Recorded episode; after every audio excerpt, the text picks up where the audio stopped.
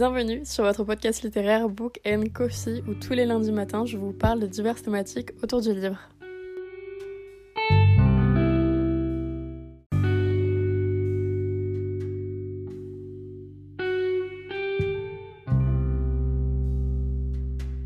Hola, j'espère que vous allez bien. Et en ce beau lundi, je vous retrouve pour un épisode qui est d'ailleurs le premier de ce type parce que oui, aujourd'hui j'ai décidé de parler avec vous de mes lectures du mois de janvier. C'est quelque chose que je fais très peu, je ne sais pas s'il y en aura tous les mois, ça va très clairement dépendre de mon rythme de lecture, de mes envies également. Mais ce mois-ci, j'avais très envie de vous proposer ce genre de choses sur le podcast. Le premier livre que j'ai lu en ce début d'année, c'est plutôt un livre que j'ai continué, puisque je l'ai commencé en fin d'année dernière, en fin décembre 2023, et c'est tout simplement Belladonna donc de Hayden Grace et j'ai été hyper étonnée. Je pensais que ça allait être une lecture incroyable, coup de cœur. J'avais vraiment vu en même temps deux avis très divergents, c'est-à-dire que beaucoup de personnes adoraient et beaucoup de personnes finalement étaient un peu déçues par cet écrit. Donc je ne savais pas quoi réellement penser, mais je sentais que j'allais aimer cette lecture. Et dans un premier temps, j'ai pensé pendant quand même quelques temps que je n'aimais pas forcément ma lecture, ou en tout cas que j'étais pas forcément très dedans. C'est-à-dire que j'aimais ce que je lisais, c'était bien, c'était cool. Néanmoins, j'étais pas non plus addict à cette lecture et je. Enfin, c'est pas que ça m'importait peu, mais ça m'importait pas non plus réellement.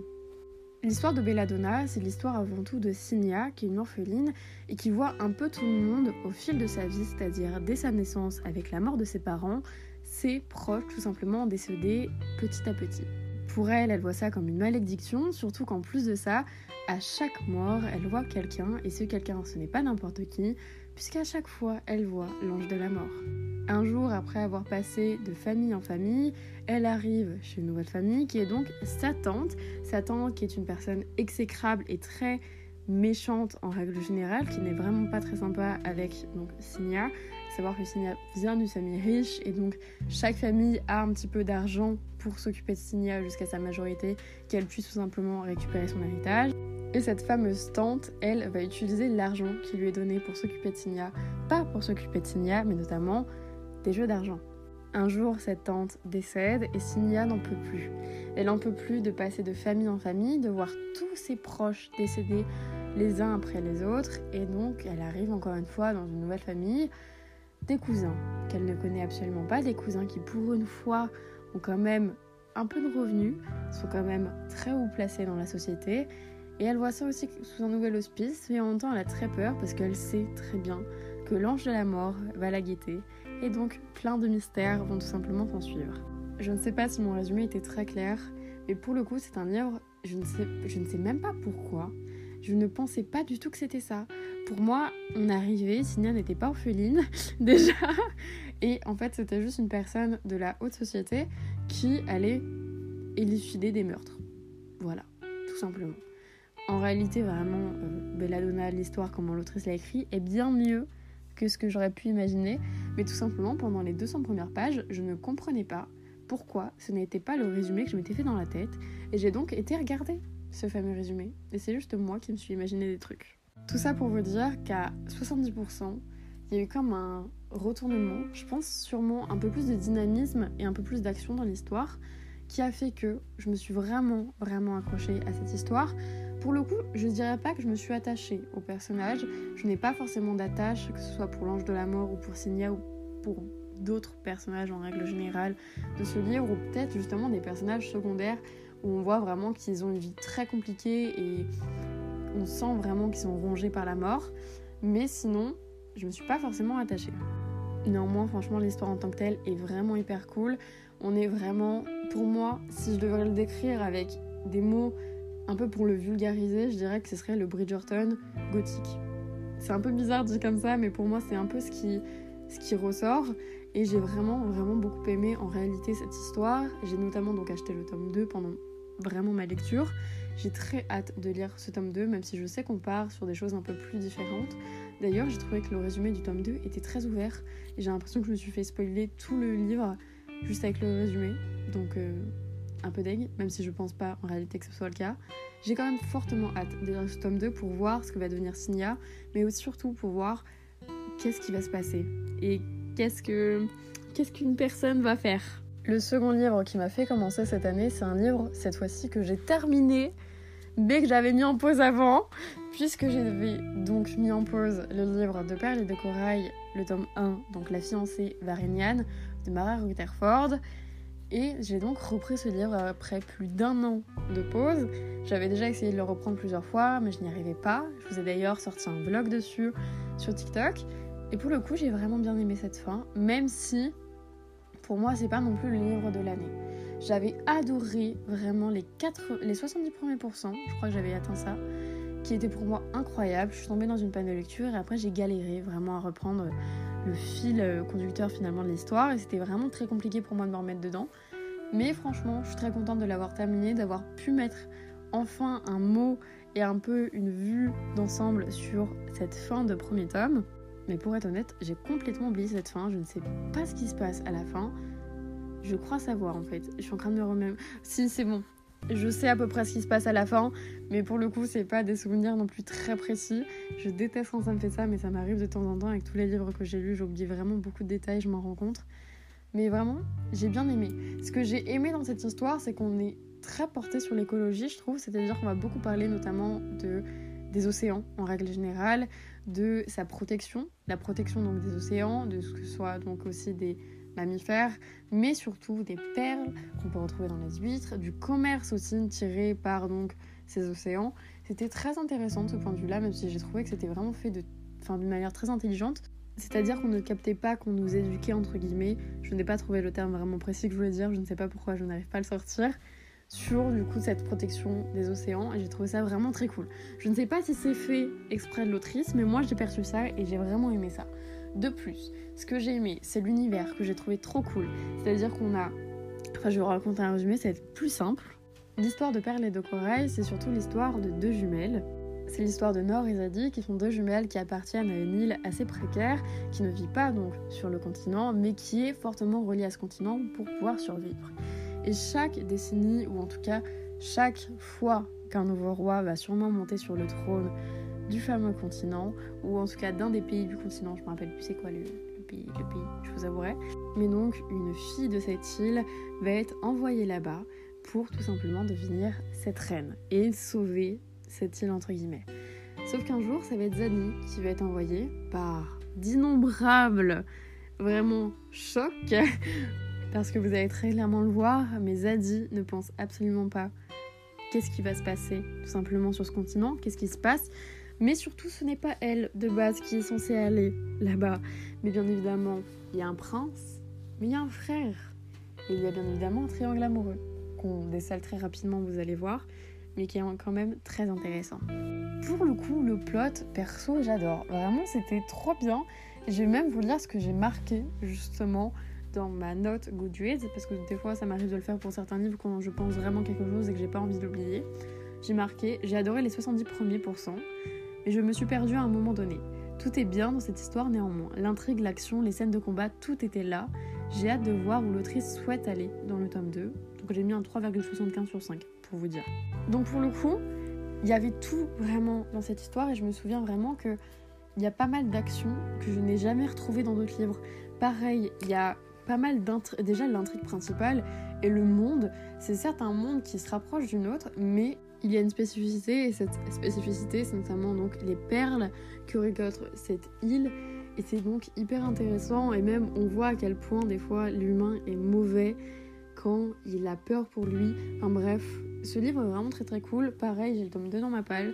Je pense le lire parce que très clairement j'ai hâte de lire ce tome 2. J'ai hâte de voir parce que c'est la fin d'une biologie. Qu'est-ce qui se passe pour Zadie, pour Nour ou pour Nord Je ne sais pas comment on l'appelle, mais moi dans ma tête ça s'appelle Nour.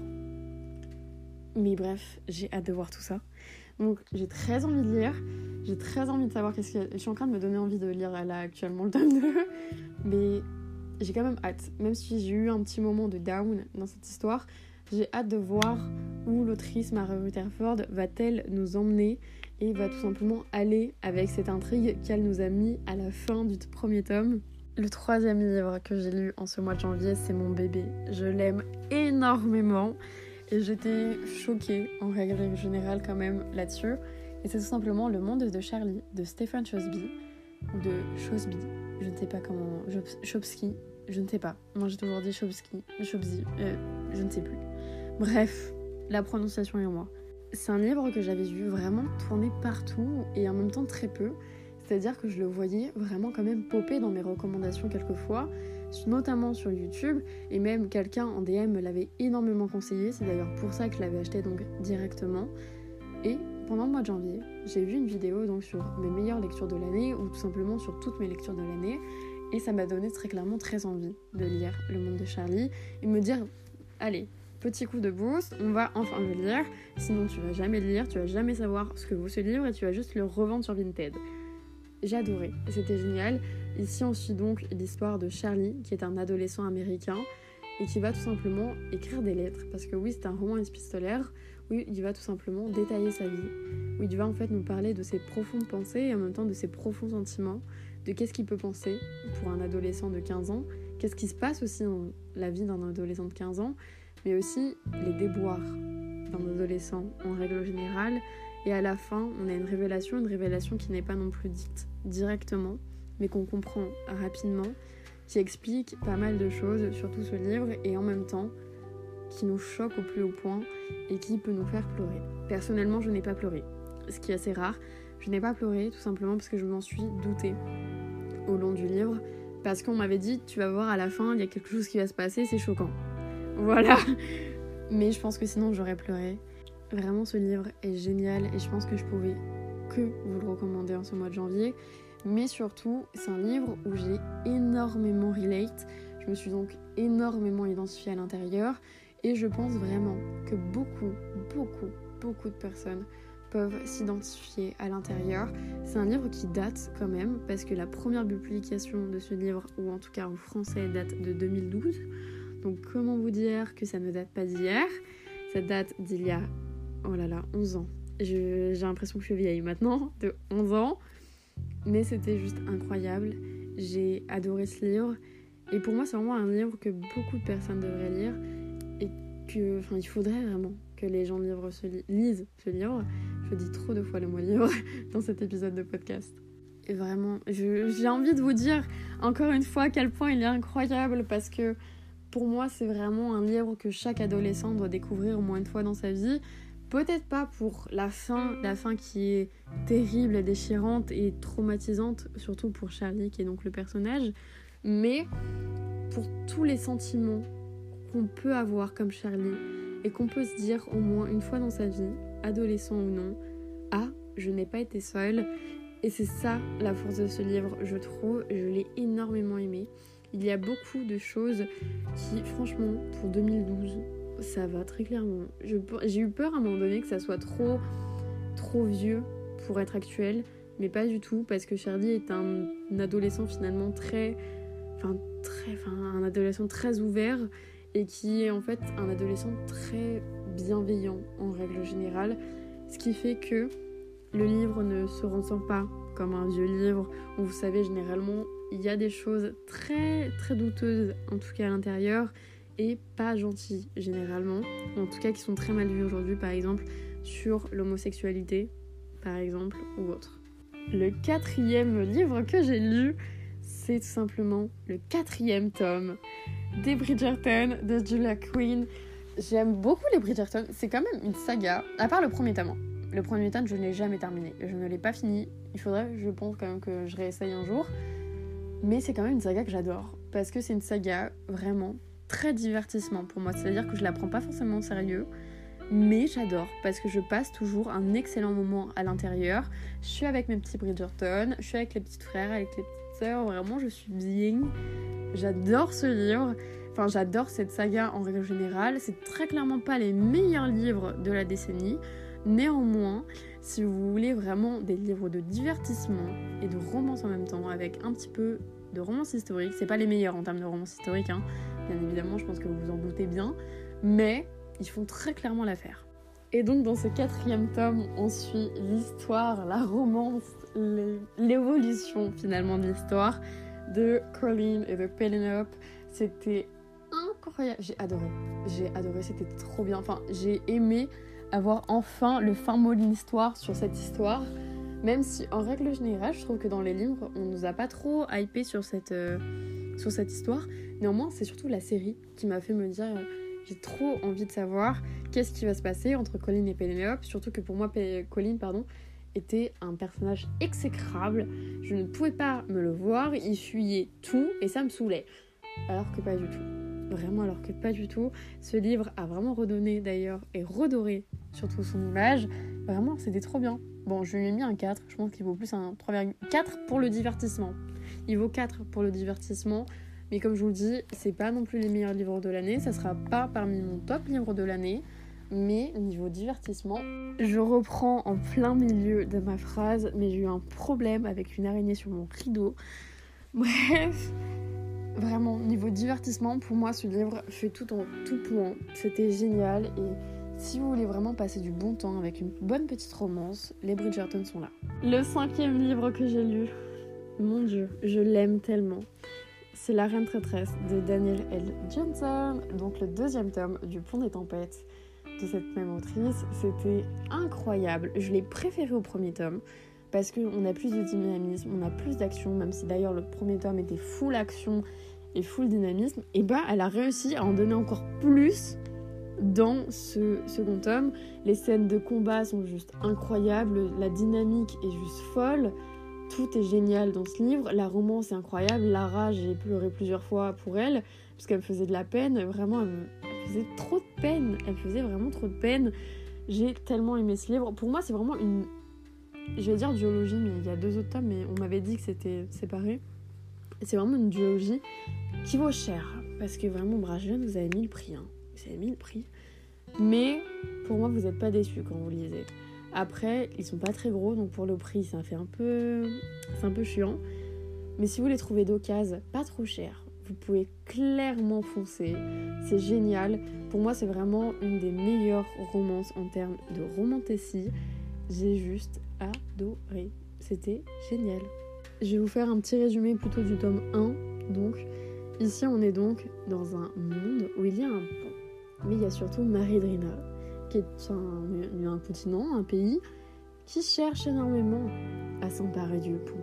Et pour ça, il y a un traité, ou en tout cas le roi Marie-Elena va se servir de ce fameux traité pour pouvoir prendre ce fameux pont en envoyant une de ses filles marier le prince d'Itikana.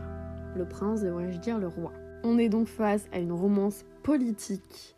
Et comment vous dire que c'est incroyable entre trahison, complot, culpabilité, action, combat, meurtre. C'est donc juste dingue. C'est juste dingue. Vraiment, c'est J'aime, j'aime, j'aime, j'aime encore une fois, j'adore.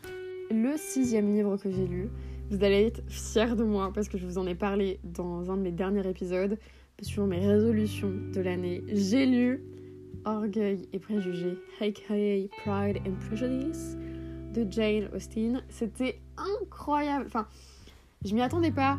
L'année dernière, j'avais lu les 11 premiers chapitres, puis j'avais complètement arrêté. Puis j'ai repris et j'ai repris mais j'ai repris, j'ai tout repris, c'est-à-dire que j'ai commencé dès le départ. C'était trop bien. C'est un livre vraiment, et en même temps c'est normal, c'est un classique, je vous dirais, très contemplatif sur certains aspects, mais génial. Il est génial.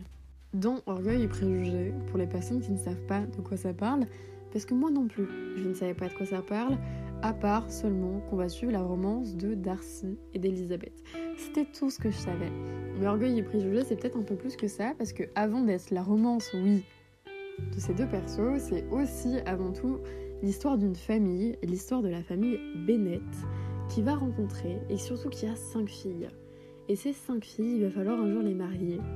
Et Madame Bennett a très envie de marier ces fameuses filles.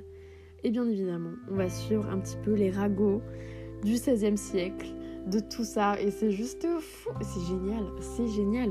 Mais c'est génial parce que j'ai adoré la plume de Jane Austen, j'ai adoré sa manière d'écrire, j'ai adoré sa manière de former des personnages, de former surtout des personnages qu'on déteste, qu'on aime détester finalement, parce que je n'ai jamais autant détesté des personnages que dans ce livre. C'est-à-dire que Jane Austen a réussi à me faire détester à un point, astronomique des personnages.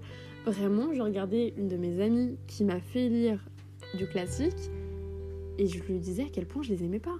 Parce que je les déteste. Enfin, il y a des persos, je ne peux pas me les voir. Vraiment, c'est physique, pour vous dire. Mais ce livre est génial. Et vraiment, je l'aime beaucoup. Je suis très contente de l'avoir lu. Je suis très reconnaissante à mon ami de m'avoir fait aussi donner un petit coup de boost parce que c'est quelqu'un qui a beaucoup de base le classique. Donc peut-être que Orgueil et Préjugés n'était pas non plus son livre préféré parce qu'elle aime beaucoup Romain Gary.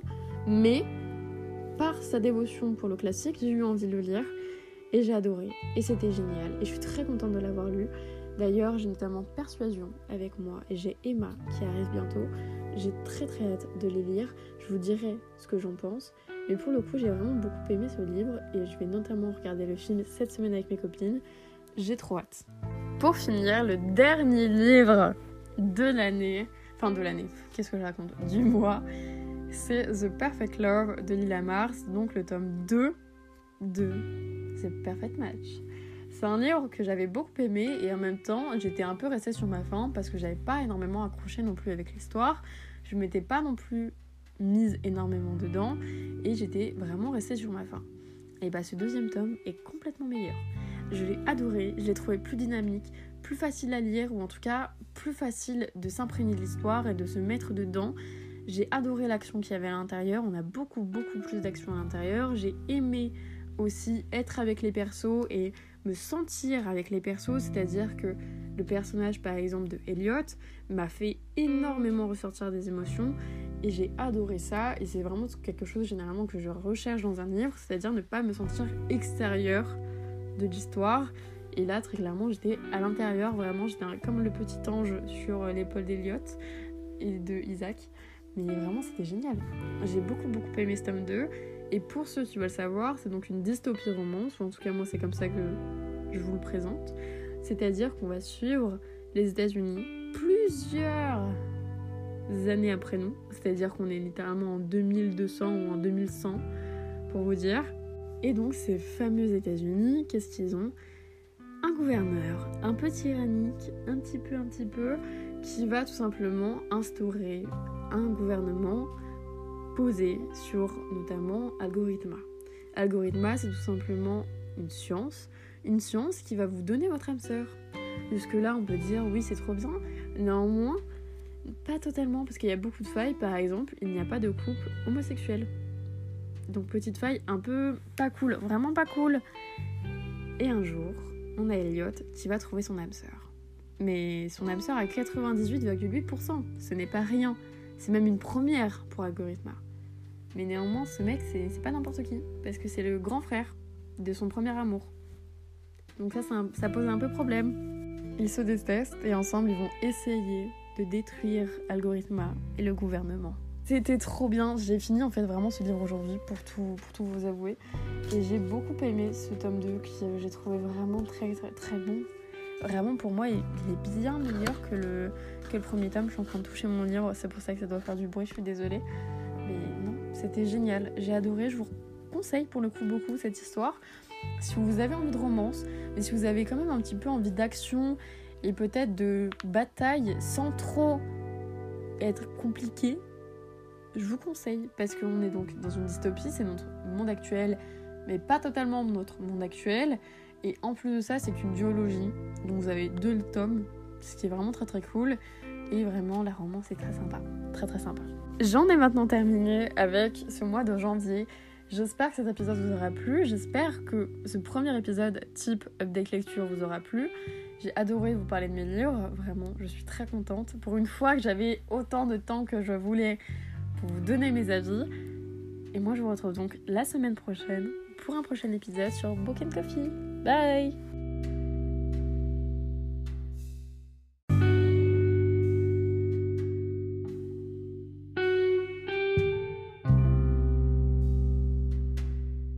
D'avoir écouté cet épisode et merci de toujours soutenir le podcast. Si vous souhaitez le faire davantage, vous pouvez lui mettre une note sur votre plateforme de streaming et d'écoute ou tout simplement sur le compte Instagram qui est Book Coffee Podcast où je parle tout simplement du podcast et où le podcast vous parle très clairement. Et moi je vous retrouve lundi prochain pour un prochain épisode. A plus.